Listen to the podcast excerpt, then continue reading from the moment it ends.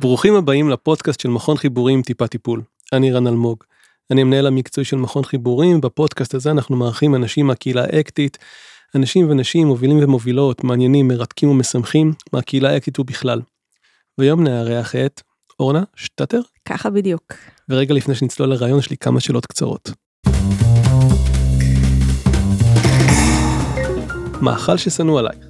גויאבה. איזה מוזיקה את שומעת? 80's כמובן, שם חיבה מביך שהיה לך? פיץ. דבר קטן שמבאס אותך בעולם הזה. למצוא חניה בתל אביב, הדבר הראשון שהיית עושה בתור ראשת ממשלה. מוסיפה עוד תקציבים למערכת הבריאות, אה, לפגיעות מיניות, לכזה, ועל איזה חוק את מצפצפת במדינה בדרך כלל? שאסור לסמס בנהיגה. וואו וואו וואו. וספרי לנו על גילטי פלז'ר. רומנים רומנטיים דבילים כאלה, כמו ברידג'טון, נכון? הסדרה ברידג'טון, אז יש ספרים, יש שמונה ספרים, אני בשישי. אין לי מושג על מה את מדברת אבל אני מאמין לך. זה כזה משהו ממש, אה, שהמוח ממש לא צריך לעבוד.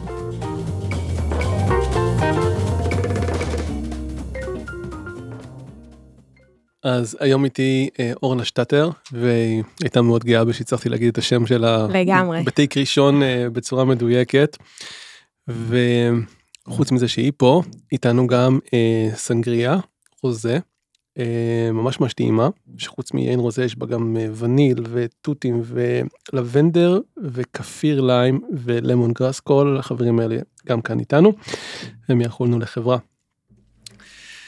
ואני בדרך אני כאילו אני מסוגל בדרך כלל להגיד על מרואיינים שלי איזה מילה או שתיים אבל אה, אה, אני אשמח אה, את רופאה ואת אה, מטפלת אקטית קחי את זה את Mm.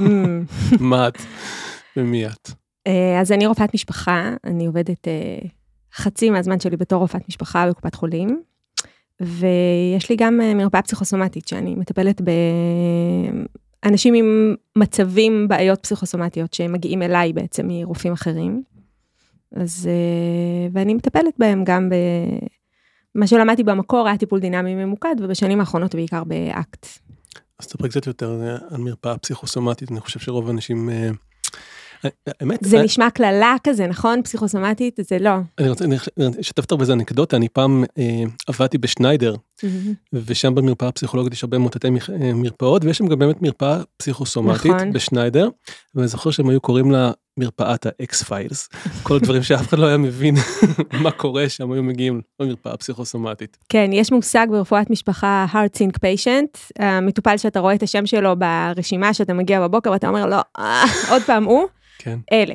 שמגיעים לרופא שלהם אה, כל הזמן, לפניות חוזרות עם כל מיני תלונות שלא מוצאים את הסיבות, ואין סיבה אורגנית, כמו שאוהבים להגיד, לא אוהבת את המושג הזה, ואז מחפשים אה, מקומות אה, לזרוק אותם. ואז מה עושים במרפאה פסיכוסומטית בעצם זה טיפול אה, מטפלים. פסיכותרפיה? בעיקר, כן. המפגש הראשון שאני עושה הוא אינטייק יותר ארוך ויש לו אופי כזה חצי רפואי, כי גם עם איזה- זה איזשהו שילוב בין הסימפטומים הרפואיים, הם מדברים קצת בבדיקה גופנית גם, ואיזשהו ניסיון לעשות סדר, אבל מהר מאוד נכנסים לצד הרגשי, כי בסוף זה, ה... זה המקור. טוב יש פה איזה מין מהלך מאוד מעניין. אומנם יש בתוך הקהילה האקטיסט את רס האריס שגם הוא נדמה לי רופא משפחה במקור את זה לא ידעתי שהוא רופא משפחה. כן כן הוא רופא כן. משפחה במקור ואני חושב שהוא התגלגל לתוך העולם האקטי בגלל לפגוש שוב ושוב מטופלים ולאט לאט הוא שם לב שבעצם הוא הרבה יותר נהנה- נהנה לשוחח איתם. וככה הוא התגלגל לתוך הפסיכותרפיה. אבל עדיין זה איזה מין אה, מהלך ממש לא טריוויאלי להיות זאת אומרת בטח אולי עבור פסיכיאטרים כן אבל עבור רופא משפחה ממש לא טריוויאלי לעבור להיות אה, בתפקיד הפסיכותרפיסטית. כן, זה תמיד, אה, תמיד היה יותר מעניין אותי באמת לדבר עם האנשים מאשר אה, לאזן את רמות הכולסטרול שלהם, למרות שזה גם כמובן מאוד מאוד חשוב. אה, ובאמת זה מין משהו שתמיד הייתי עסוקה בו, במה מה מעניין אותי, מה אני רוצה לעשות, לאן... ה- העניין הזה של להיות מטפלת בין רופאים ורופאה בין מטפלים, זה תמיד משהו שככה... ספרי לי קצת על איך את אוקיי צומחת בתוך בית ספר לרפואה ואת מתחילה. הם עושים התמחות ברפואת משפחה ואת מתחילה לעבוד קודם כל צומחת בבית ספר לרפואה וסובלת. סובלת. כן. אוקיי. סובל בבית ספר לרפואה כך וכך שנים. כן, ואז אחרי שנה חמישית אמרתי שאני חייבת לנסות משהו אחר, אני לא, לא יכולה להמשיך, אז לקחתי שנת חופש, למדתי אז בהדסה, ורוב האנשים לקחו שנת חופש כדי לעשות PhD או מחקר או משהו, ואני עשית? לקחתי שנת חופש כדי לעשות דברים אחרים. לגלוש. לא. מה עשית? בסוף מה שמצאתי את עצמי זה עובדת בהוסטל, לומדת שיאצו, עובדת במרכז לטראומה נפשית, שהיה, אז כאילו מצאתי את עצמי בכיוון של טיפול ממקומות אה, שונים. ואז אמרתי, טוב, יאללה, אם כבר אני רוצה לטפל באנשים, אז נגמור את הדבר הזה של הרפואה לפחות. כי... אה, אבל אז, אבל אז כבר הבנתי שנגיד בבית חולים אני לא, לא יכולה לעבוד, למה באמת לא הלכת לפסיכיאטריה, אם זה משך אותך? כי אה, אחרי רוטציה שהייתה לי בבית חולים פסיכיאטרי, אה, היה, זה היה לי קשה, לא כיף. זה היה לא כיף. לא כיף. לא כיף. אני גם אומנם הייתי כן, בבית חולים הרצוג בירושלים, זה, אתה מכיר את זה? זה כזה על צל ההר, פעם, כן. ואתה נכנס ואתה יורד קומה לקומה, בהתחלה אתה מתחיל מה... לא יודעת, מה נגיד אה, מניה דיפרסיה, שזה עוד כאילו קל עוד איכשהו, אתה יורד לדיכאון, אחר כך מחלקה סגורה, אנשים, מחלקה, זה כמו לרדת אל השאול, כאילו בסוף. וואו. זה היה קשה מדי. אמרתי, אוקיי, זה לא, לא מהמם. מתאים לי, אני לא, אין לי את הכוחות, תעצומות ורצון. כן. ואז רפואת משפחה, אני נורא אוהבת את רפואת משפחה, זה מקסים, זה מקצוע מקסים, זה נורא רחב ונורא מאפשר לי המון אה, דברים לעשות.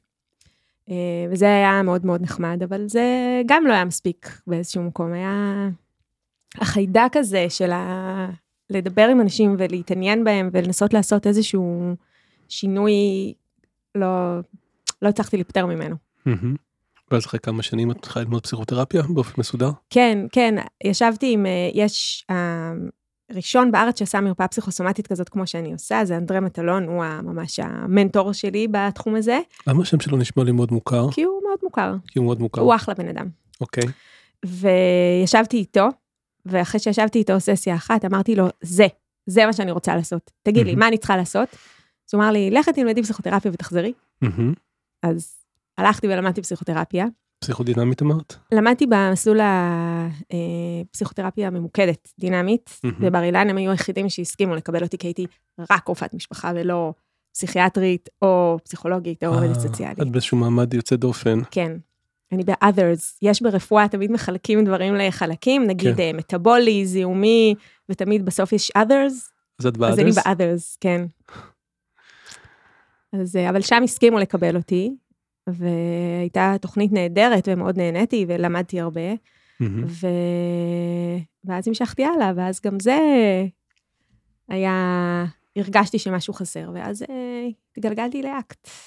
יש את הסיפור הזה באמת שאתה שומע בכנסים אקטים, שאנשים שמחפשים ומסתובבים ואז הם פוגשים את אקט, אומרים אה אוקיי. I כן. was blind and now I see, יש לזה הרבה פעמים איזה חוויות התגלות כאלה שאנשים מספרים עליהם כשהם מגיעים אל אקט. אה, סוף סוף הם אה, מרגישים שהגיעו הביתה או שהם מצאו איזה משהו שהם חיפשו הרבה מאוד זמן, שהם הצליחו לקרוא באיזשהו שם למשהו שהם עשו אבל אף פעם לא ידעו ממש להגדיר אותו או לתאר אותו ופתאום אקט נתן להם איזה מין משהו כזה שזה באמת חוויה מאוד- משמעותית של אה, של הגעה הביתה, כמו שאומרים בכנסים של ריינבו, Welcome home, וזה באמת איזה מין חוויה שלפעמים אתה מרגיש בכנסים אקטים כזה של Welcome home. וזה נשמע באמת שהדבר הזה כאילו קשור בסיפור שאת מספרת, כאילו אמרת others, ועושה רושם שהיית other, נכון? כאילו, כן, אני עדיין קצת others. כן. אה, יש כבר קצת יותר others כמוני, אבל אני כן. אז מה זה אומר, כאילו שהיית, היית ועדיין קצת others? זה מצריך איזושהי יכולת אה, התבוננות פנימית כדי לדעת מה נכון עבורי. בסיטואציה, כי מאוד קל, במיוחד אה, כשאתה נגיד לומד רפואה, יש איזו אמרה כזאת שאם אתה קושר חמור בחצר של הבית ספר לרפואה אחרי שבע שנים הוא יהיה רופא. כן, שמעתי. כאילו זה איזה מין כזה, ויש איזה מין הסללה כזאת שאתה צריך לסיים בצורה מסוימת, ו... לקח לי הרבה זמן להבין שזה שאני לא אה, מת- מתאימה נגיד לדבר הזה, זה לא אומר שמשהו בי לא בסדר, זה פשוט אומר שזה לא מתאים לי לגמרי, ושיכול להיות שזה לא כל הסיפור, שהתמונה היא קצת יותר רחבה. טוב אני כאילו קצת מתחיל ישר אה, כמו איזה פסיכולוג טוב לצלול לתוך מעמקי הנפש שלך אבל רגע ספרי לפני שאנחנו צוללים לתוכך את בעצם עובדת עם others כאילו מרפאה פסיכומה- פסיכוסומט נכון? נכון. מרפאה של others נכון. אז מה, מה קורה שם בתוך המרפאה הזאת ספרי תני תני לנו כמה הצצה. אה, זה מאוד מעניין, כי יש, זה מגוון של אנשים ברמות תפקוד אה, מאוד שונות, כלומר, החל מאנשים מאוד מתפקדים אה, במקצועות אה, שירותיים, טיפוליים בעצמם, ואז אנשים ש... עד אנשים שמאוד מאוד קשה להם לתפקד ולא עובדים. מהמם. אמ, ולכולם יש את החוויה הזאת שיש משהו לא בסדר אצלם, ו... ויש איזשהו אי אה, הכרה של המערכת, כי יש, אין, בגלל שזה גם אמורפי כזה וזה לא לגמרי מוגדר והם לא נכנסים לאף אחת מהקטגוריות האחרות, אז, אז זה כאילו, הם סתם אולי ממציאים. את מדברת, את מדברת על תופעות כמו מה? לדוגמה? נגיד פיברומיאלגיה. פיברומיאלגיה. שזה מחלה, מצב, יש אנשים אפילו שמתנגדים לקרוא לזה מחלה, של אנשים יכולים להיות בסבל עז. מהמם. ובעצם אין יותר מדי מה להציע להם. יש תרופות שאפשר לקחת, יש אה, פעילות גופנית, נורא קשה לאנשים שכל הגוף כואב להם כל הזמן לעשות פעילות כן, גופנית. כן. יש כל מיני דברים שאפשר לעשות, אבל זה לא... אי אפשר לעשות ניתוח. אז אה, זה משהו שהוא מאוד קשה אה, לטפל בו, אז אה, מסתובבים הרבה שנים בתחושה שיש בהם משהו שהוא ממש ממש לא בסדר, ואף אחד לא מבין אותם, ואף אחד לא יכול לעזור להם. ומה עוד לדוגמה? חוץ מפיברו. אז. כל מיני מצבים כאלה כמו אנדומטריוזיס, או Mm. מעי רגיז, או וגם הרבה הפרעות חרדה שמתבטאות בגוף. אה, יש כל מיני אבחנות פסיכיאטריות כאלה, הפרעות סומטיזציה כאלה ואחרות, מהמם. זה לא, לא כל כך משנה בדיוק מה ההבחנה כן. על פי ספר האבחנות, אבל אה, וזה אנשים שבדרך כלל גם באים אלייך עם הרבה מאוד אה, תסכול וייאוש מהמערכת הרפואית, אני מבין. כן, כן, וגם מהסביבה, שגם לסביבה קשה. לקבל את זה. אז אה, עד, עד לפני כך וכך זמן היית פוגשת את האנשים האלה דרך פרספקטיבה של טיפול דינמי ממוקד. כן, שזה גם מאוד יפה, יש בזה משהו בלנסות להבין מה המוקד הדינמי, מה המקור. מהמם. בעיקרון לפי ה-EDT, הסימפטומים הם בעצם סוג של מנגנון הגנה, כן. כדי לא לחוות את הרגש שקשה לחוות אותו. כי בהיסטוריית הלמידה שלנו, אם אני משווה את ה... מנסה לתאר את זה במושגים התנהגותיים, דברים שלמדנו על פי היסטוריית הלמידה שלנו, שאנחנו, לא טוב לנו לבטא. רגשות שלא יצא לנו דברים טובים מלבטא אותם, אז אנחנו מדחיקים אותם, ואז הם מתבטאים החוצה בצורה אחרת. זה הפרספקטיבה של הטיפול הדינמי הממוקד. ואז מזהים אותם, יש הרבה דברים שהם דומים לאקט, זה לא מאוד מאוד היה רחוק, לא הרגשתי שזה אז, מאוד... אז מה היה. חסר לך שם? היה חסר לי את ה... היו חסרים לי שני דברים. אחד, את הקבלה, זה שזה בסדר, שלא צריך לשנות את זה. הקבלה במובן המאוד מאוד עמוק, מהמם. שאתה יכול לסבול מדברים אצלך, בנפש שלך, ו- וזה בסדר. ולא את הכל אפשר לתקן, ולא צריך גם לתקן. גם הקבלה וגם ה... הנורמליות של הכאב. כן, אז זה שזה, באמת, שזה בסדר. ש- שהכאב הוא לא בהכרח אבנורמלי, שהוא לא בעיה. לא בעיה. שהכאב הוא לא בעיה. ומה שהכי הכי משך אותי באקט, ואני, הכי עוזר לי, גם בחיים האישיים שלי, זה החיבור הזה ל- לערכים. מהמם. לזה שאם כל כך כואב לי, יש שם איזה משהו שמאוד מאוד חשוב לי. וא', לגלות מה זה, וב', לראות איך אני יכולה לפעול בכיוון של מה שחשוב לי. לי איזה דוגמה, זה ממש מסקרן אותי. כאילו איך, איך את מחברת את הסיפורים האלה, כאילו גם את הקבלה וגם את הערכים לתוך העולם של הפסיכוסומטיקה. אז נגיד למשל, אם ניקח אה, אה, מצבים כמו פיברומיאלגיה, שזה מצבים שיש באמת כאב מאוד מאוד חזק, וקושי לתפקד, וקושי לצאת מהמיטה, וקושי לעבוד הרבה פעמים, ומגיעים למ- למצב תפקודי שהוא מאוד נמוך. ויש איזשהו רצון שזה יעבור, שמישהו ייקח ממני את הכאב, ואף אחד כן. לא יכול לעשות את זה, גם אני לא? לא יכולה לעשות את זה. אה, שזה בהתחלה היה לי מאוד קשה, בתור רופאה זה כאילו מה שאני צריכה, אני צריכה להציל. אני צריכה לקחת לאנשים את הכיוון. כן, את מרגישה כאילו שעולם רפואה באיזשהו אופן כזה מין אה, מטמיע בתוכך את, ה, את העמדה הזאת, שאתה אמור אה, אתה צריך להציל, אתה להציל. אסור לטעות. להקל על הכאב או כן. להפסיק את הכאב, כן, אוקיי. דווקא יש כאילו איזה... הכאב הוא כן בעיה בתוך עולם רפואה. בטח, הכאב הוא בעיה, וצריך לפתור אותה. כן. ואם אתה לא פותר אותה עם תרופה כזאת, אז תנסה תרופה כזאת, ואם Mm. אתה לא... אז... ויש משהו בלהגיד, אה, זה בסדר שכואב לך, אבל בוא נראה, אפשר, מה חשוב לך בחיים. מהמם. באמת, זה כאילו כל כך כל כך פשוט, הדבר הזה, אבל זה כל כך יפה בעיניי.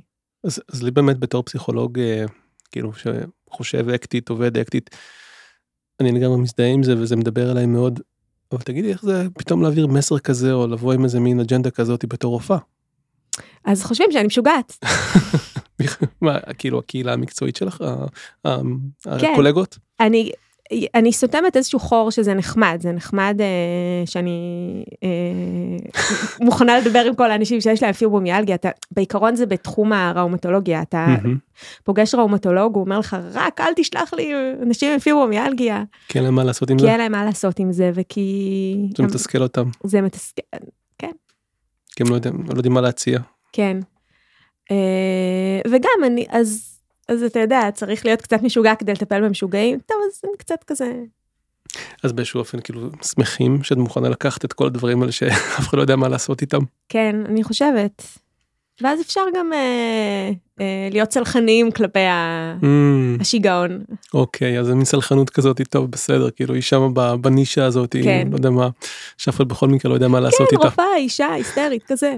אמ, אבל זה, זה עדיין, לפי מה שאני מבין ממך, זה, זאת אג'נדה ממש לא טריוויאלית להחזיק בה, נכון. בתוך אה, המרחב הרפואי. נכון, כאילו שה, שכאב הוא לא בעיה, ושקבלה היא אולי באמת איזה מין עמדה או אסטרטגיה אה, יותר אה, מאפשרת, מאשר ניסיון כאילו לתקוף את הכאב או את המחלה, או, או לפתור את המחלה, או לרפא את המחלה, whatever, לא משנה באיזה כן. מושג נשתמש. זה, תראה, יש מצבים שזה מתאים ויש מצבים שלא. כן. יש מצבים שאפשר לטפל בכאב יותר טוב, אה, צריך בהחלט. גם, בהחלט. אבל יש הרבה מצבים גם שלא, ו... ולאלה בעצם אין לה רפואה, נגיד, המיינסטרימית, מה לתת. ועד כמה הם באמת אה, פתוחים אה, להקשיב לעמדה שלך, או שאת אומרת, את רק נתקעת בסלחנות הזאת, כן, אני, יש לי איזה כזה, מצאתי לי איזה מין מקום כזה מתחת לרדאר, באפשרות שלי לעשות את זה דרך הקופה. כלומר, יש... אה, מרפאה פסיכוסומטית היא בתוך קופת חולים. היא בתוך קופת חולים, אבל היא לא חלק מבריאות הנפש. זה היה לי אה. מאוד חשוב שזה לא יהיה חלק מבריאות הנפש, כי זה משהו אחר. וזה עוד כזה קצת בחיתולים, כלומר, זה ארבע שנים כבר בחיתולים, אבל... אה, למה זה כל כך חשוב לך שזה לא חלק מבריאות הנפש? כי לאנשים הרבה פעמים קשה, למטופלים, אמ, קשה עם הסטיגמה, עם המחשבה שאומרים עליהם שהם פסיכיים. אמ, בגלל הסטיגמה. כן, כאילו הרבה יותר קל לבוא למרפאה רגילה או ל... לא יודע מה. כן, כן, לפגוש כאילו רופאת משפחה מאשר פסיכיאטרית. כן, לגמרי. ואני משתמשת בזה גם, גם ב, נגיד בקליניקה, באנשים שבאים אליי אפילו לט- לטיפול בחרדה, דיכאון ודברים שלא קשורים. זה שאני רופאה זה נותן איכשהו מין כרטיס כניסה כזה שכאילו הוא קצת יותר נוח, ואפשר דרך מקום שהוא יותר מאפשר כזה להתחבר. זה דווקא בסדר, זה נחמד. אז כמה זמן את בעצם כבר עם אקט? אה, רשמית, גם לא רשמית. אני התחלתי להתעניין, קראתי קצת, התעניינתי, ואז החלטתי שאני נרשמת לקורס, נרשמתי לאיזה קורס של ליאור בירן, איך בכלל שמעת את זה? בכזה שקראתי קצת על מיינדפולנס, וקראתי אה. דרך זה, מהמם. נדמה לי באחד מהספרים שקראתי, אה, ואז אמרתי, טוב, זה מצלצל לי כמו משהו שאני רוצה ללמוד, ואז מישהו שלח לי את הפרסום על הסדנה של ג'ואן. סטיינווקס, שהייתה כן, ממש ב- ביום הראשון של הקורונה, פחות או יותר, והסדנה הייתה במרץ, והקורס שנרשמתי אליו היה באפריל, אז בהתחלה אמרתי, טוב, אין לי מה להירשם לסדנה לפני שאני עושה את הקורס הבסיסי. ועוד כמעט אמרתי לעצמי, טוב, לא חשוב, נוותר אולי בפעם הבאה, אבל משהו משך אותי בדבר הזה שלא יכולתי לוותר, כן. ואז באתי לסדנה בעצם בלי ממש לדעת מה זה אקט. המפגש הראשון שלי עם אקט היה בעצם בטרום סדנה שאתה העברת. שם, ב... אתה זוכר? יש לך איזה זיכרון מעורפל, היה, היה איזה משהו כזה. היה משהו כזה, כן. כן. מה זה הייתה הטרום סדנה הזאת שהעברת? אני כבר זה היה. כמה שעות. מה שאני... ממבוא לאקט? מבוא לאקט, כאילו. גמישושה וכאלה, ומה כן. שבעיקר אני זוכרת, זה איזה סרטון הדגמה, שאני אפילו לא זוכרת מי היה המטפל, זה לא היה סטיבן הייז. אני לא זוכרת מי זה היה, אבל זאת הייתה אישה עם דיכאון. והיה איזה משהו עם, ה... עם העיסוק, עם הדיכאון, משהו סביב הילדים שלה, או אה. הרגשות אשם שלה, כן, והיה משהו שהמסר היה שזה בסדר. כן, נכון. אני זוכר את הסרטון הזה, אני, אני יודע על מה את מדברת, כן. ומי ששיחקה שם את המטופלת, זאת מטפלת אקט בעצמה, לדעתי זאת אמילי סנדוז, ואני זוכר אה, אותי מאוד מתרשם מהסרטון הזה, ואז פוגש אותה באחד מהכנסים ובא אליי ואומר לה, וואו, אני מקרין את הסרטון הזה בהרבה מאוד סדנאות, ואני מאוד מאוד אוהב כאילו את, הסרטון, את הקטע הזה בתוך הסרטון הזה. ואת חייבת לספר לי מה, זאת את, זה מטופלת שלך, מה, מה, מה קורה שם. אני לא זוכר מה, לא זוכר מה הייתה התשובה שלה. אבל זה לא משנה, זה נכון? לא משנה, כן, זה לא כן. משנה. אני חושב שהיא עשתה שם איזה מיקס כזה בין עצמה, כי ניכר שזה גם מאוד עובד עליה. כן, שם כזה, נכון? היא מתחילה לבכות. ו- כן, כן. אז זה היה, נגיד, מה שדיברת קודם על ה... אוקיי, זה ה... להגיע הביתה, מהמם. אז זה היה מבחינתי הרגע הזה. לא יודעת אם זה היה כזה התגלות כמו שאתה תיארת, אבל היה בזה משהו מאוד, אה, אוקיי, זה בסדר. אני יכול לגמרי להתחבר אל הדבר הזה, שאת אומרת, להרגיש כאב זה בסדר. כאילו, ולהבין כמה זה יכול לגעת. כן, איזה מין אה, דבר שהוא אולי אפילו יכול להיות משנה חיים. אה, יש ב, במסר הזה או ב, באיכות הזאתי, ש, שכאב זה בסדר, זה לא בעיה. וכאילו איכשהו להחזיר את הכאב למחוזות הנורמליות, במקום אה, להשאיר אותו שם במחוזות האבנורמליות. כן, זה, זה היה מאוד מאוד חזק. ואז הייתה את הסדנה הזאת, והיו הדגמות כל מיני. נכון. אתה זוכר? בחדר היה את החדר של החשובים, והיה את ה... זה היה בדיוק ממש בהתחלת הקורונה. נכון, עם ה... ו- למי שחזר מחו"ל היה אסור להיות בחדר עם 100 אנשים, משהו הזוי, כן, באמת. כן, זה היה ממש רגע, התחל- מההתחלה, התחלה, התחלה. כן. ואז, אה, ואז הבאתי איזשהו, הבאתי איזשהו מקרה, איזושהי מטופלת, הלכתי ל- לחדר והצגתי אה. ועשיתי איזושהי הדגמה. וזה היה נורא נורא חזק. ובעיקר מה שהיה חזק, היה עוד פעם המסר הזה, שזה בסדר. כאילו העליתי שם כל מיני, זו, העליתי שם איזושהי מטופלת שהיא הייתה מאוד מורכבת, והיה. לי באמת אה, קשה, עם כל מיני סוגיות שהיו קשות. ו, ואני זוכרת, הדבר העיקרי שאני זוכרת זה, זה לצאת בתחושה של, שזה בסדר. זה בסדר שזה קשה, זה בסדר שזה מעלה כל מיני דברים, זה בסדר שזה מפגיש אצלי כל מיני דברים בתור מטפלת. היא אמרה לי איזה משהו, ג'ואן, את, אה, היא, את המטפלת הכי טובה בשבילה. משהו כזה, כאילו, והיא היא, היא התכוונה לזה, כן, ככה זה היה נראה. כן. אז אה, זה היה מסר מאוד, אה, כאילו זה התחבר לדבר הזה, מהמם. שזה בסדר להיות במקום הזה של החוסר ביטחון, של החוסר מחשבה, אולי מה שאני עושה לא בסדר, והביקור... וזה בסדר, זה בסדר שזה שם יופי, אבל זה לא אומר שאת לא יכולה להמשיך לטפל בה ולעזור לה.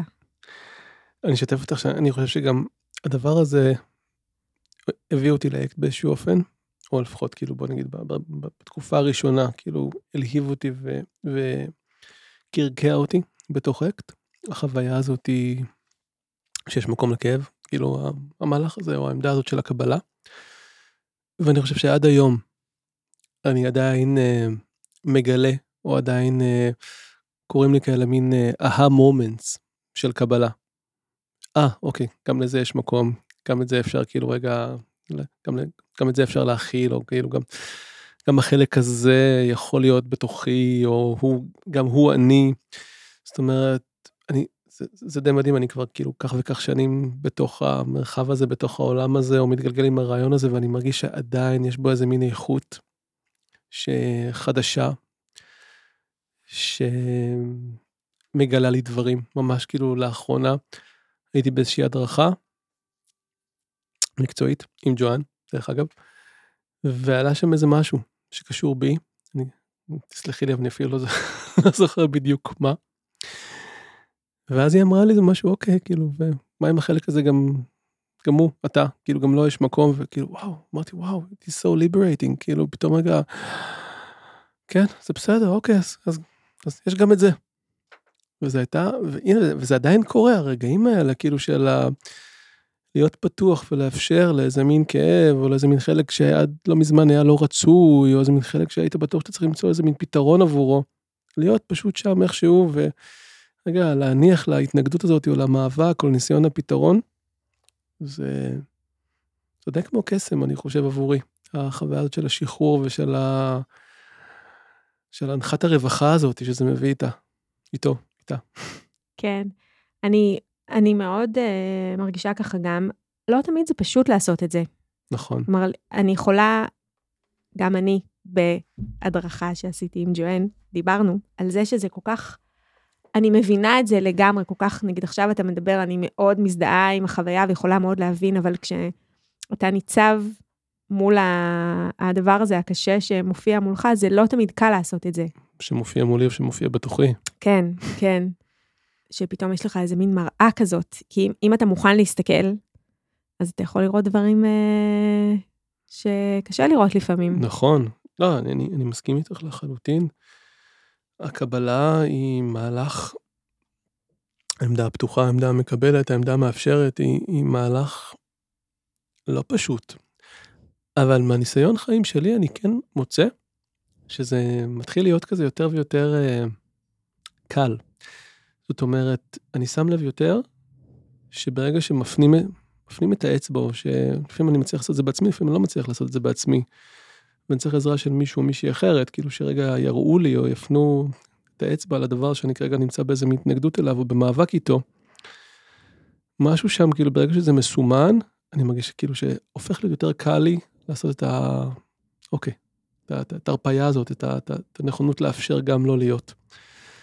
זה, לא היה ככה בעבר, אבל זה בהחלט, אני מרגיש מין מיומנות אה, שאפשר, אה, אפשר, ל, לא יודע מה, להשתפר בה. אפשר לרכוש, זה אני מאוד uh, מזדהה עם זה. כן. אפשר להתאמן על זה עוד פעם ועוד פעם ועוד כן. פעם, ו...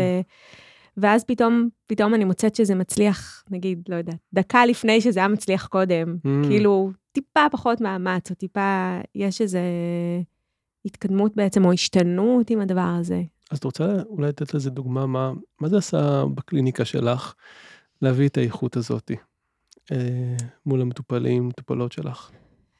אז אני חושבת שאחד מהדברים, קצת קודם אה, הזכרנו את זה, אחד מהדברים שהכי אה, עוצרים אותי, או מונעים ממני, נגיד, להיות המטפלת הטובה או מתאימה למי שנמצא מולי, זה הצורך הזה להציל. כן. זה הצורך לתת את התשובה. אם מישהו שואל אותי שאלה ואני צריכה לענות לו ולתת לו תשובה, כמו מישהו מביא סימפטום ואני נותנת לו תרופה. כן. אני צריכה לתת תשובה, ואני זאת שיודעת, ו... וזה מקום שהוא הרבה פעמים תוקע, כי, כי אם אני עסוקה במה שאני צריכה לענות, ואני עסוקה בזה שאני צריכה להיות uh, צודקת, או, או להגיד את הדבר החכם, אז אני לא מקשיבה. Mm. קשה לי להקשיב באמת למה קורה לבן אדם שמולי, ומה קורה לי מולו. ואז uh, אז יש לי רגעים כאלה, שגם ככל, גם ה, הלימודים של פאפ מאוד עזרו לי בעניין הזה. Mm-hmm. היכולת לזהות מה, מה המטופל עושה ומה אני עושה. לא כל המאזינים והמאזינות uh, מכירים את פאפ ויודעים בדיוק מה זה, אז תגידי איזה שתי מילים על זה. אוקיי, okay, אז uh, uh, בעצם uh, Functional Analytic Psychotherapy, שזה בעצם איזושהי uh, דרך של ניתוח התנהגות uh, בטיפול, שמתמקדת בעצם במערכת היחסים, במה שקורה בחדר בין המטופל למטפל, ודברים ש... והרעיון הוא לזהות התנהגויות שהמטופל עושה בחדר, ואיך, כמו ניתוח התנהגות בעצם, מה גורם להתנהגות הזאת ומה התוצאה, ואיך המטפל הוא בעצם קונטקסט להתנהגויות האלה, ואיך התגובות שלו משפיעות על המטופל וגורמות לו להתרחב. אז זה גם נכנס לתוך הקליניקה שלך. אז זה גם, אה, אחרי שלמדתי את זה בקורס המעולה של ליאור גלעד, אז זה גם ככה מאוד מאוד התחבר לי, כי זה מאוד uh, מאפשר באמת לשים את הפוקוס הזה על מה הדברים שאני רגילה לעשות. יש, עושים הבחנה בין הדברים שאנחנו, הדיפולט שלנו, הדברים שאנחנו רגילים לעשות, mm-hmm. ומה ה, הדברים השונים, שאם אנחנו רוצים נגיד להרחיב את הרפרטואר של ההתנהגויות שלנו ולעשות משהו אחר. אז יש איזה מין נקודה כזאת שאני יכולה לעצור ולהגיד, אוקיי, זה לעשות אותו דבר, ואולי אני יכולה לעשות משהו אחר, אני יכולה לעצור רגע, לשתוק נגיד. זה... יאללה, בואי בוא נשתוק בוא לרגע. נשתוק. בוא נשתוק לרגע ותשתי. נשתה תשתי קצת, סנגריה. כן. אני כבר גמרתי לדעתי איזה כוס וקצת, והערפול של האלכוהול בהחלט אה, מתחיל אה, לקבל נוכחות בתוכי. כן, האמת שזה מאוד טעים. כן? זה גם... אה, יופי, אני שמח. אני, אני לא יודע, אולי הקשבת, אני כאילו נותן את ההסבר הזה של אה, למה לדעתי צריך לשתות אלכוהול.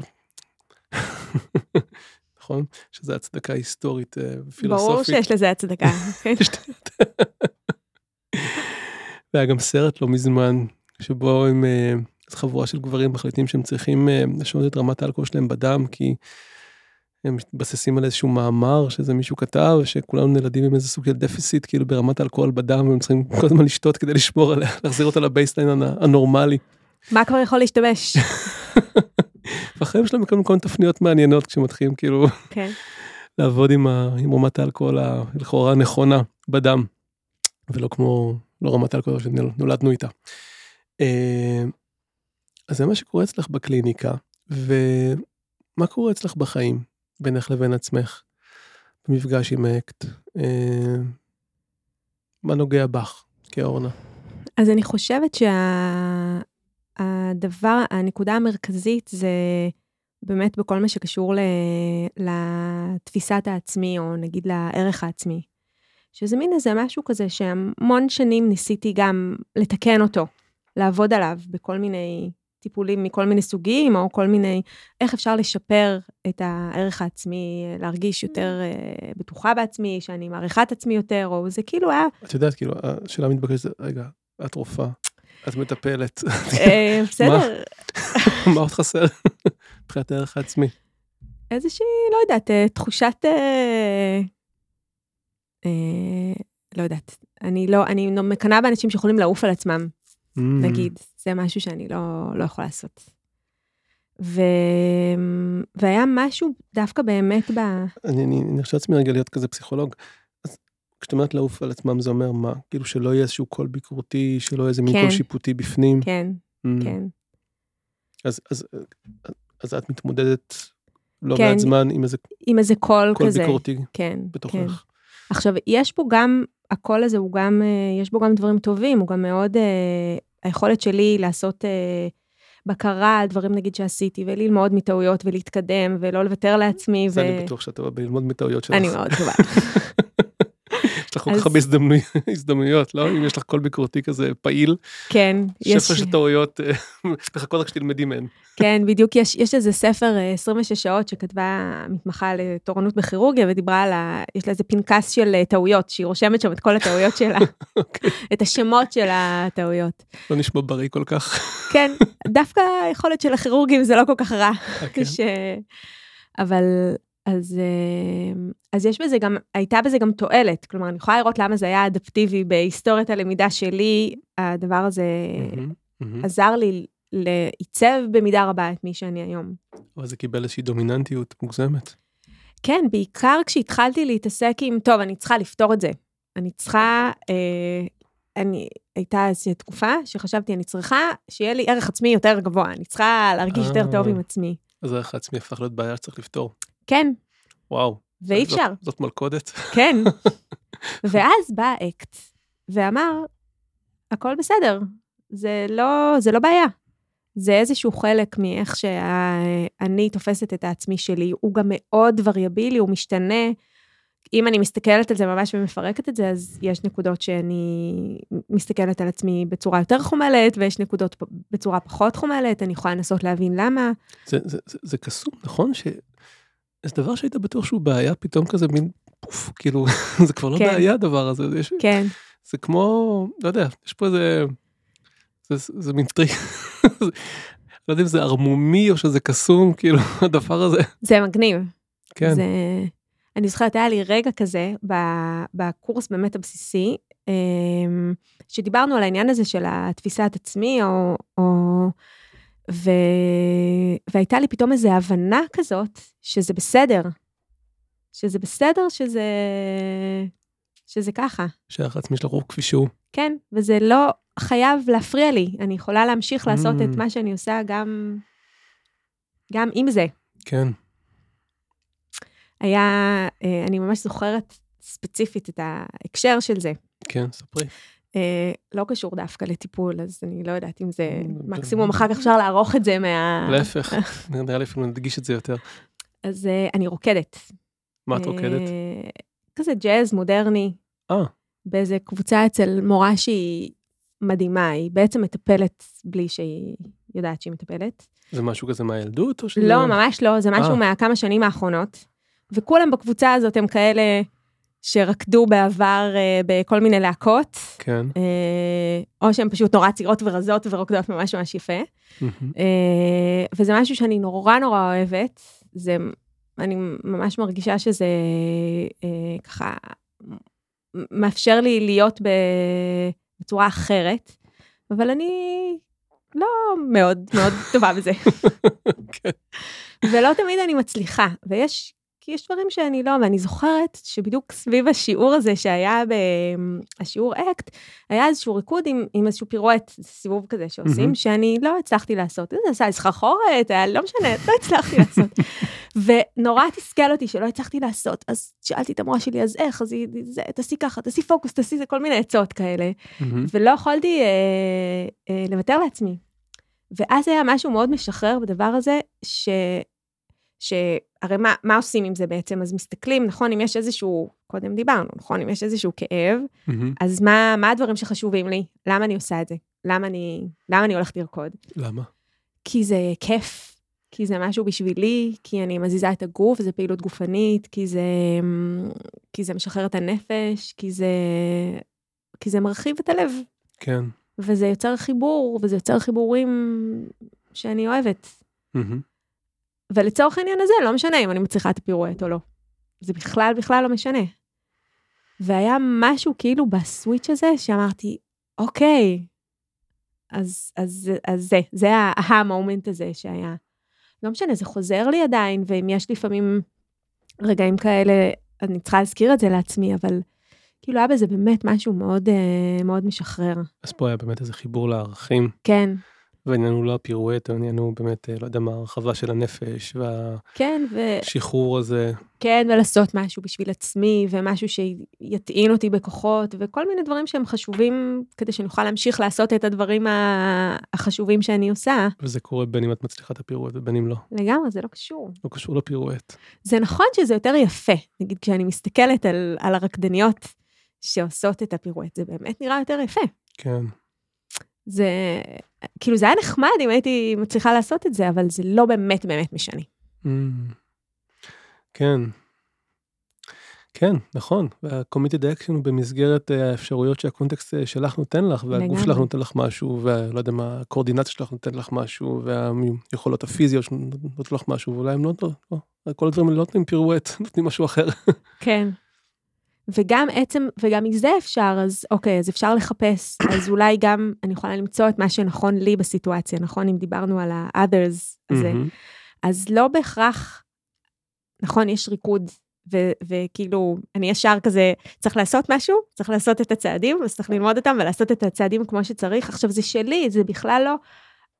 המורה המדהימה שלי כל הזמן אומרת, זה לא משנה, תעשו את הצעדים אחרת, תעשו, העיקר שתרקדו, העיקר ש- שתרקדו את עצמכם, שתיתנו את הנפש שלכם, אבל... איזה יופי. לא, היא מדהימה, אין דברים כאלה. אבל אני, הצורך שלי לעשות דברים כמו שצריך. יש רצף, צריך ללמוד את הרצף ולעשות אותו טוב, מה זאת אומרת? כן, זה rule following. כן. כן, אז, זה חזק. אה, חזק. כן, אני חושב שבטח הרבה מאוד רופאים, כאילו, אה, זה גם משהו כזה שגם אולי באמת מוביל אנשים לתוך העולם של הרפואה, זאת אומרת, אתה, אתה חייב להיות איזה מישהו כזה שמאוד יודע לעבוד ככה, ואולי גם הדבר הזה אפילו מתחזק תוך כדי לימודים. נכון, זה בשירות המערכת, כן. כי היא גם מערכת שהיא גם מאוד היררכית, היא צריכה שאנשים יעשו את... אה, ויש כל מיני פרוטוקולים ופרוצדורות, ולא כן. יודע מה, ואתה חייב באמת לעשות את זה, אתה לא יכול עכשיו סתם להמציא כן. מה שבא לך. לגמרי. אז יש, יש איזו אמירה כזאת ברפואת משפחה שאומרים ש guidelines, נגיד guidelines איך לטפל במחלות שונות, אז יש איזו מהמם. אמירה כזאת ש guidelines הם לא הוראות הפעלה לבני אדם. שזה נורא יפה, אני אוהבת את זה. אה, מה זה אומר הוראות? מה זאת אומרת שהם לא הוראות שזה, לבני אתה אדם? לא חייב, אם אתה רוצה להפעיל אה, אה, שואב חשמלי, מהמם. נגיד, או, או מהמם. רובוט, או לא יודעת, או משהו, אתה צריך ללכת לפי ההוראות ולהפעיל, כן. אחרת הוא לא יעבוד לך. כן. בן אדם לא מציית ל... לספר, למנואל. כן. כמה קל לכירורגים, אה? קל, חבל על הזמן. במובן הזה. כן. כן. באיזשהו אופן נכון, באיזשהו אופן מצחיק זה כמעט נראה לי אחד מענפי הרפואה הכי קלים, כי בעצם אתה, לגמרי, אתה מקבל מישהו שלגמרי מציית, מורדם ומציית. בדיוק, ואתה יכול uh, לעשות פשוט את מה שצריך. כן. לפעמים המציאות פוגשת אותך, אבל... אז בואי נחזור שנייה לנושא הפסיכולוגי הזה של הערך העצמי. ואת אומרת, אוקיי, אני חושבת שבאיזשהו שלב היה לי כמו איזה מין אהה מומנט כזה, שאני יכולה רגע לה, להניח, להרפות או להניח לערך העצמי שלי להיות כפי שהוא. אני לא צריכה עכשיו להפוך אותו לאיזה מין אג'נדה, אה, שלא יודע מה, של תיקון, או של איזה מין אה, ריפוי, או פתרון של הבעיה לכאורה, או אולי כאילו את יכולה פתאום רגע לעשות מקום לקול הביקורתי הזה בתוכך ולאפשר לו, אוקיי, נכון, זה אחד מהקולות שיש שם בתוכי. כן, לגמרי. ואז זה מאפשר גם לתחושה הזאת של החוסר שייכות להיות, אה, כאילו הכל מסתדר כזה, קצת יותר... איך זה מתחבר אה, לך? זה... זה מזכיר לי, אתה מכיר את uh, סדרת ספרי רומח הדרקון? זה ספרים של D&D, אתה מכיר? לא, מה לא זה? מכיר? זה, זה ספרי פנטזיה בעצם. עוד סוגה ספרותית שאני פחות מכיר, כן. כן. מה אתה קורא אז? רק ספרות טקטית. רק ספרות טקטית. אה, אז זה, זה סדרה קלאסית של ספרים שבעצם היו המקור לסדרת ספרי אה, פנטזיה, של משחקים של ה-D&D, מה שנקרא. אה, ויש שם דמות של טניס, שהוא חצי אלף. הוא חצי אלף וחצי בן אדם. זה השם שלו, טניס. זה השם שלו, טניס חצי אלף, ככה קוראים לו. טניס חצי אלף, אוקיי. כי הוא חצי אלף. אימא שלו הייתה אלפית ואבא שלו היה בן אדם. כן. ולאורך כל ה... והוא דמות נורא עמוקה.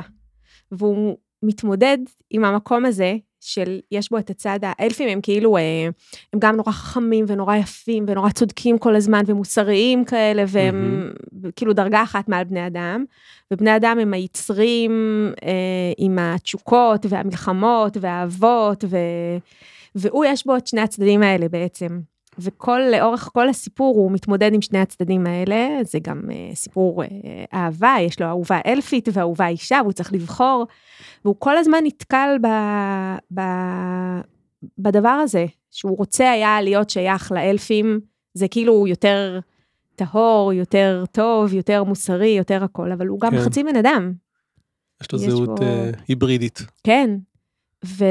ועד שהוא לא מצליח לקבל את זה בעצם, שזה הוא. שזה, שזה הוא, אז, אז, אה, אז זה מאוד קשה לו. ושהוא אף פעם לא יהיה שייך כמו שהוא היה רוצה להיות שייך. נכון, אבל עדיין הוא מצליח למצוא אהבה, ועדיין הוא מצליח להציל את העולם, כי זה מה שצריך, זה ה, נגיד ה-committed action שהוא צריך לעשות בסדרת הספרים האלה. אז הכמיהה הזאת היא להרגיש שייכת, זו הייתה גם כאילו... כן, עליות, למצוא בדיוק את המקום המדויק. Mm. שהוא... זה לא שנגיד באקט מצאתי אנשים שהם כמוני, אבל בהכרח, אבל... כן, אבל... גם בתוך הקהילה האקטית את יחסית אה, חריגה, יוצאת דופן, כאילו כמה רופאים, כן. רופאי משפחה יש, אני לא מכיר בעצם אף אחד, אף אחד חוץ ממך. אה, נכון, כרגע אני מקווה שזה ישתנה, זה המטרה שלי, גם זאת אחת המטרות שרציתי כן. לבוא לדבר איתך, כי זה... כן, ויכול להיות שיש כמה אנשים שמתעסקים בפסיכוסומטיקה, אבל לא הרבה. יש, יש, כן, אני יודעת, אני מכירה אותם, יש כן. גם, אה, אני בוועד של אגודה לפסיכוסומטיקה, יש אנשים אקטים? לא. אה, זהו. 아, יש בעיקר את אה, עדי דוידוביץ', שגם נכון, דיברת איתה, נכון. שהיא מאוד uh, בעניין. כן, נכון, בהחלט. אבל גם זה, נגיד, נגיד לבוא לדבר איתך.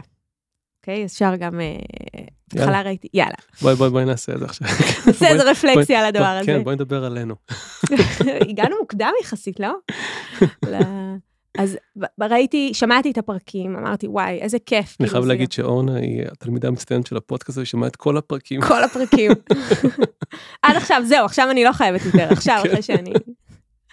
אז, אה, אז שמעתי את הפרקים, אמרתי, וואי, איזה מעניין זה, זה מעניין, זה גם כיף לשמוע, זה נעים, זה כיף להעביר עם זה את הנסיעות, זה כיף. Mm-hmm. ואמרתי, ואז אה, הייתה את ההודעה, נתקלתי בהודעה הזאת שלך, אם זה מדגדג לכם, אם זה, ואז אמרתי, וואלה, אני רוצה, אני רוצה שיהיו עוד, אני רוצה להנגיש את הדבר הזה של האקט לאנשי רפואה, ואני אני, אני חושבת מעניין, שזה חשוב. מעניין, אז בעצם את רוצה שהפלטפורמה הזאת, הפודקאסט הזה, כי אני כשאני חושב עליו, אני אומר, אוקיי, אנחנו בעיקר מדברים על הקהילה, זה משהו כזה מאוד לוקאלי כזה, אבל את אומרת, לא, אני רוצה שבעצם, שהדבר הזה יהיה החוצה. אה, אני חושבת, מחוץ לקהילה. לא יודעת, מי שיתעניין, מי שיחזיק את ה-50 דקות, מהמם. אבל זה היה הרעיון שלי, בגלל זה אמרתי, אוקיי. ו... ואז אמרתי, יאללה, נלך על זה. ואז אמרת כן, שזה נורא הפתיע אותי. מה? כי- למה? אמרתי, כי, כי, ואז עלה כל ה... עלו כל הקולות האלה, אבל מה, אבל מה פתאום אני, כאילו, ויש כל כך הרבה אנשים שמבינים באקט יותר ממני, וכל אה, כך וואו, זה הרבה... מרתק. אז אז- אז את בעצם עכשיו מראה לי את את מאחורי הקלעים. מאחורי כאילו, הקלעים, של של השיחה הקצרה שהייתה לנו בוואטסאפ, אוקיי? כן, כן. ואז עלו הקולות האלה, ואז אמרתי לעצמי, מה, אוקיי, שאת כאילו לא ראויה להתראיין כאן? משהו כאילו, כזה? לא יודעת אם לא ראויה, אבל כאילו, למה שזה יעניין מישהו? מה שיש לי מישהו? להגיד. בעצם. ו... ואז אמרתי, אוקיי, זה, אני מכירה את הקול הזה, נכון? אנחנו מכירים אותו, זה, זה בסדר, הוא קיים, אבל זה לא, זה לא הדבר היחידי. יש עדיין גם את הרצון שלי לעשות משהו משמעותי, את הדבר הזה שיכול להיות איזשהו חיבור בין עולמות, בין גישות, בין... ו- ולהגדיל בעצם את האימפקט של הדבר הזה. שהוא טוב, אני חושבת, הוא עוזר לי, או אני, אני מצליחה לעזור לאנשים אחרים איתו, אז, אז אני רוצה שזה יהיה out there.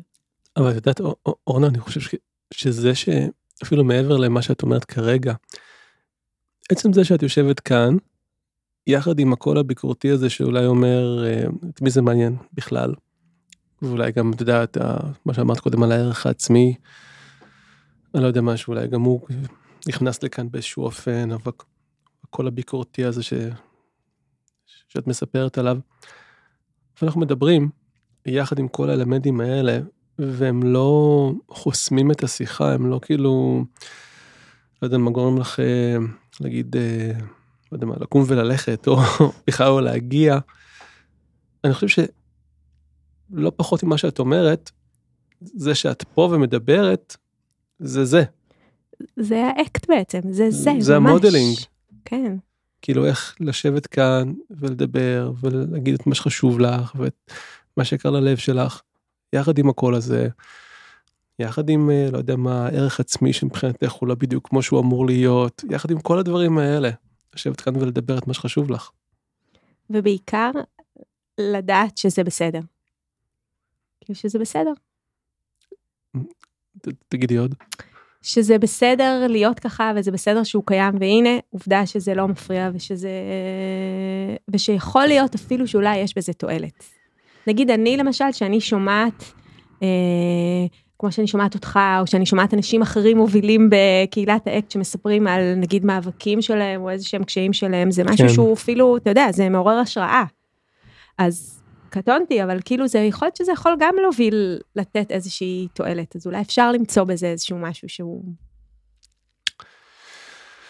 כן, כן, נכון, אני חושב שהדבר הזה, כאילו להראות את האנושיות שלו ולהיות מוכנים להיות נוכחים עם האנושיות שלנו באיזשהו אופן פתוח, זה להיטיב עם האנושות בכלל. כן. וזה לא פשוט לעשות כן, לא תמיד זה פשוט. כי הדבר הזה יכול לאפשר לאנשים להרגיש יותר חמלה כלפי עצמם ולהרגיש חלק מה, לא יודע מה, מנעד אפשרויות האנושיות שהעולם הזה מזמן לנו, בלי להרגיש, לא יודע מה, שהם צריכים ללכת, לא יודע, לצד ולתקן את עצמם ורק אחר כך לחזור. כן. יש מקום לכולם ויש מקום לכולם עם כל מיני, לא יודע מה, טוויסטים וקווירקים ולא יודע מה, ושונויות כאלה ואחרות של אנושיות בתוך המרחב הזה. אז אה, אני חושב שכן, עבורי הדבר הזה גם היה מאוד מאוד משמעותי באקט. להיות, אה, יכול להיות אה, נוכח עם זה, ואפילו, את יודעת, אני חושב שגם עם האלמנט הזה, מעניין לעבוד. לי יש איזה מין אישיו כזה ארוך שנים, שייכות. אז נגיד בתוך הקהילה האקטית מצאתי לעצמי כל מיני פתרונות כאלה מצחיקים לסיפור הזה. אני כאילו מין, אוקיי, אז אני מקים איזה קבוצה, ואז אני אדמין, אז אני לא יכול שלא להיות שייך, אני כאילו, הקמתי את הקבוצה הזאת. או שבתוך הקהילה כזה הכללית, אני קיבלתי קצת מין מעמד כזה של איזה מין קצת founding, לא יודע מה, אני ב founders כזה קצת. אז גם זה, לא יודע, כביכול המעמד הזה הוא כמו איזה מין buffer כזה לחוויה של שאלות על שייכות. זאת אומרת, אתה כאילו, אתה חלק מי מה... מי יותר שייך ממך. זהו, מי יכול יותר שייך ממני. אולי אני יכול רגע לעשות מקום גם לרן הלא שייך, בתוכי. כאילו, ולא רק למצוא כל מיני פתרונות כאלה, לא יודע מה, מוצלחים יותר ומוצלחים פחות, כאילו, לסוגיות ולמצוקה שהדבר הזה לפעמים מעורר. כאילו, זה בסדר גם איכשהו להיפתח גם לכאב שלו, לא להיות שייך. זה גם ממש ממש בסדר, וגם יכולים לצאת מזה דברים, יכולה להיות בזה תועלת. בלא יכול, להיות שייך? בלא להיות שייך. ויכול, נכון, לגמרי. אתה יכול להבין אולי מישהו שהוא לא שייך, מישהו שניצב מולך כן. בחוויה הזאת של החוסר שייכות, אתה יכול להבין אותו, אז אתה יכול לעזור לו. אולי אני, אני, אני אשתף פה בעוד איזה מין משהו. אני בתוך איזה מין טיפול, אה, שכרגע עושה שימוש גם בכל מיני, אה, אה, נגיד מרחיבי תודעה. והייתי ב... כחלק מהטיפול, יצאתי לאיזה מין מסע עם מרחיב תודעה. והשאלה של השייכות עלתה שם. והופיעה אצלי איזה מין תובנה שיש אפילו משהו קצת מצחיק בדיבור הזה על שייכות, כי באיזשהו אופן מאוד מאוד עמוק אין אפשרות שלא להיות שייך. אנחנו באיזשהו אופן מאוד מאוד בסיסי, אינהרנטי, חלק מהעולם, מהטבע, מהקיום, מכל מה שקיים. אה, אני יכול אולי להרגיש כל מיני דברים, אבל אם אני רגע הולך אל התשתית, אז להגיד שאני לא שייך זה איזה מין משהו כזה שנשמע קצת מגוחך, כי איך אני יכול שלא להיות? וגם להרגיש שאני שייך, כאילו זה גם משהו מוזר קצת, כי איך אני יכול, כאילו זה ממוסס בכלל את כל השאלה של השייכות, ברגע שאתה מבין כאילו שאתה חלק מהטבע, אתה חלק ממה שקיים, אתה חלק מהעולם, ואין שום אפשרות גם אם תרצה שלא להיות חלק מהעולם. ואז... זה מאוד יפה. כן? מאוד, כן. נכון, ה, ה, יש לנו עכשיו קן של סנוניות ליד הבית, ליד, מעל הדלת בבית, mm-hmm. והם בנו שם את הקן במקום שהוא הכי לא נוח, כל פעם שאנחנו פותחים את הדלת והכלבה יוצאת בנביחות, אז אה, שם הכל עפים לכל עבר והדלת נטרקת, אבל ככה זה. ו- והם, זה המקום הכי טוב שהם מצאו, הפינה הזאת בין שני הקירות, והם, ו- ומבחינתם אה, הם שייכות למקום הזה. כן. אז אה, אנחנו, בגלל כל ה... השפה שלנו והקוגניציה וה... אנחנו ממציאים שאלות וממציאים בעיות. חבל הזמן. הכל הרבה יותר פשוט, בשביל מה, בשביל מה להתפחבש. כן. אתה פשוט מחפש את המקום הכי טוב לבנות את הקן, ואז אתה בונה את הקן, ומגדל ארבעה גוזלים, ואז הם גדלים וממשיכים בחיים שלהם. אז את מרוצה כרגע מהמקום שבו את בונה או בנית את הקן שלך? כן. הקן אני, המקצועי שלך? כן, אני מרגישה שעוד אני בונה אותו, אבל זה גם טוב לי עדיין לבנות אותו. רוצה קצת לדבר על העתיד? Mm. בדיוק אמרתי לעצמי שאני מנסה, מחזיקה את עצמי חזק חזק חזק חזק, לא להירשם עכשיו כבר לאיזשהו קורס ללמוד בשנה הבאה. מה, מה את, מה את רוצה ללמוד עוד? כל מיני דברים. הייתי ב, ב, בכנס של האגודה למניעה וטיפול בפגיעות מיניות, אז אמרתי, וואי, אני חייבת ללמוד את זה, אני צריכה ללמוד את זה. היה, אני אה, אה, מתחילה אה, להנחות איזושהי קבוצה, טוב, לא יודעת אם נספיק לדבר על זה, אבל אה, זה גם קבוצת בלינט לרופאים, אז אולי אני אלמד הנחיית קבוצות, אולי יש כל מיני דברים כאלה, המון דברים שמעניינים אותי. אבל אני חושבת שאני, יכול להיות שאני צריכה קצת לנוח. עכשיו, טיפה.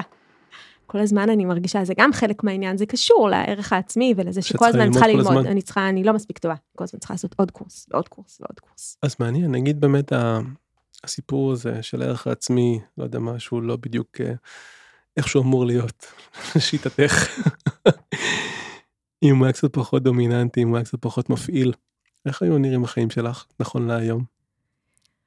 יכול להיות שאחרת, יכול להיות שהייתי מה... פחות מתאמצת אה, ללמוד, פחות מתאמצת אה, להוכיח שאני יכולה. ומה כן? אולי הייתי יותר נחה. לא יודעת. זה חסר לך? כן.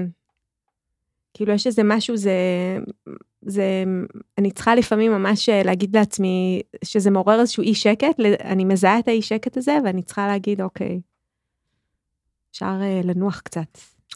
כן. כן, אני לא זוכר איפה קראתי את זה שאנחנו סובלים באמת מאיזה מין, אה, כמו שאנחנו מדברים על תת תזונה, יש לנו תת מנוחה. תת מנוחה, וואי, זה יפה. נכון, זה יפה. בעולם כן. המודרני. אנשים שיש להם, לא יודע, מין כן. משרות, תפקידים כאלה משמעותיים, בדרך כלל יש להם תת מנוחה. כן, לגמרי. ואז, אז נגיד, אני, כשאני מוצאת את עצמי ברגעים כאלה, וכשנחה עליי הרוח, אז אני לוקחת איזה רומן רומנטי כזה דבילי, שאתה, אי אפשר להניח אותו מהיד, ואני אומרת, יאללה, לא מעניין אותי, אני אקרא אותו עכשיו, אז אני אקום עייפה מחר בבוקר. Mm. אני אהיה קצת יותר עייפה, אבל אני... אז אם הקול הזה היה פחות אה, מפעיל או פחות מטריד, היית קוראת יותר הייתי גומרת את רומנים הסדרה רומנטיים? כבר מזמן, כן. תגידי שוב את השם של הסדרה הזאת. ברידג'טון, זה, היו שתי עונות עכשיו בנטפליקס, איך אתה לא ראית את זה? אתה לא רואה נטפליקס? לא. פספסתי, אה? אז אה, נראה לי שאני מרואיין הלא נכון בשבילך, נראה, כל רק ספרות אקטית לא רואה נטפליקס. זה ממש, אה, כן, אנחנו לא, לא, אבל הנה, בכל זאת, אתה רואה, בכל זאת הצלחנו לדבר, אה, לקשקש שעה, מצאנו על מה לדבר בכל זאת, למרות... לא, אני אני חושב כאילו, הנה, אני אומר את כל הדברים האלה, וכאילו זה יכול כל כך להזין את החוויות של ה- אני אני לא בסדר, של הביקורת. כן, הוא יושב מולי, הוא לא רואה של. שנינו, כאילו, גם שלי וגם שלך. מה זה אומר עליי? מה זה אומר עליך? מה זה אומר עליי באמת שאני לא רואה נטפליקס, ולא כל- לא יודע מה זה ברידג'טון. זה שאתה מפסיד, כי זה כיף. וזהו. צריך להפגיש אותך עם אשתי. בטח היא יודעת מה זה ברידג'טון, היא בטוח מכירה. אין לה מושג, אין לנו נטפליקס בבית, וכאילו מבחינתה זה אחד מהרגעים, כאילו אחת מהנקודות הכואבות בזוגיות שלנו, שאין לנו Mm. נטפליקס בבית. אז אה, תמיד אפשר להתפתח למקומות, אה, למחוזות חדשים. זה תהיה ה-committed action שלי לפי כן, מינוי לנטפליקס. לגמרי. כל דבר יכול להיות ב committed action, אתה רואה? זה לא חייב להיות איזה משהו כן, כן, להציל את אה, כלבי הים, זה יכול להיות... מינוי נט- מינוי לנטפליקס. כן, אני חושב שאני יכול, את יודעת, אני יכול גם להזדהות עם החלק הזה של הערך העצמי, ה... לא יודע איך לקרוא לו, נמוך. מבחינתי לשבת ולראות נטפליקס, מפעיל אצלי איזה מין אי נחת מאוד מאוד עמוקה. שעבורי זה יהיה יותר סבל מאשר איזה מין הנאה. אה, זה אפילו לא גילטי פלז'ר, זה סתם סבל. אני... זה כאילו זה כמו לוחץ על איזה מין כפתור כזה שמייצר איזה מין תגובה כמעט דיכאונית בתוכי, לשבת ולראות נטפליקס. אז אל תעשה את זה. אני, אני לא עושה את זה. אבל אני חושב שזה מאוד קשור כנראה באיזה מין, לא יודע, איזה קול ביקורתי, או באיזה מין משהו כזה שאני לא יודע מאיפה אני מביא, זה... נטפליקס לא אשמים. הם אשמים בהרבה דברים, אבל אולי לא בזה. לא, לא בזה, לא, לא, לא בתגובה הסמי דיכאונית שזה מפריע, שזה מעורר בי. והסביבה שלי סובלת בגלל זה. אשתי. הפנטזיה של אה, לשבת על הספה ולראות אה, טלוויזיה ביחד. אה, זה משהו שכנראה שהיא לא תצליח להג- להגשים. טוב, אני מניחה שיש לה את הסיבות שלה, למה היא נשארת בכל הזה. זאת כן, בזוגיות. אני אז מנסה כאילו, לתת סיבות אחרות מעבר לזה. כי כן. את זה אין. בסדר, אני בטוחה, כנראה שיש דברים לפצות אחרים. בדרכים אחרות. אני חייבת להגיד שגם בעלי לא שורד עד הסוף. הוא? מתחיל איתי, ואז באיזשהו שלב, אני כזה, הוא מנמנם, ואז כבר, אה, אבל בסדר. ומה עוד היית מאחלת? עוד, מה עוד היית, היית מאחלת לעצמך מעבר ל- ללמוד? נראה לי לחזק את השריר הזה של הקבלה. עוד. של ה... כן, זה lifelong process אני חושב. לפחות כן. ככה אני מבין מהחיים שלי בינתיים. כן. שזה בסדר. Mm, שזה בסדר, וזה בסדר ככה, וזה בסדר ככה, וזה... הכל בסדר. את יודעת כל פעם כאילו שאת אומרת או שאני אומר את זה בסדר הזה.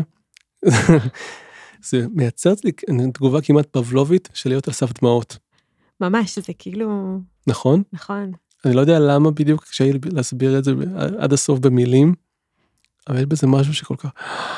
זה כמו כאילו שלא יודע, שפתאום איזה מין כאב נרגע, או איזה מין משהו כזה, לא יודע מה, מציק כאילו פתאום כזה, "אה", זה על לגעת בכאב הזה ולתת לו הכרה, אני חושבת. כן, זה ההכרה הזאת, שזה בסדר. זה בסדר, כן, ואז משהו מתרכך, ומשהו נרגע, ומשהו נהיה פתאום יותר משוחרר, וזה בא עם איזה הנחת רווחה כזאת, שיש לה באמת איזה מין איכות כזאת כמעט של בכי של הקלה. נכון? ממש. כן, ואני חושב שבאמת משהו בעמדה האקטית נו, מאוד נותן לאנשים שעובדים איתנו, וגם לנו עצמנו, את האיכות הזאתי של ההקלה. שההקלה הזאתי של, של הפסקת המאבק. איזה כיף זה. חבל על הזמן. טוב, תודה אורנה. תודה לך, היה ממש כיף. למרות כל הדברים שהיו כאן, היה ממש כיף. אני שמח. תודה.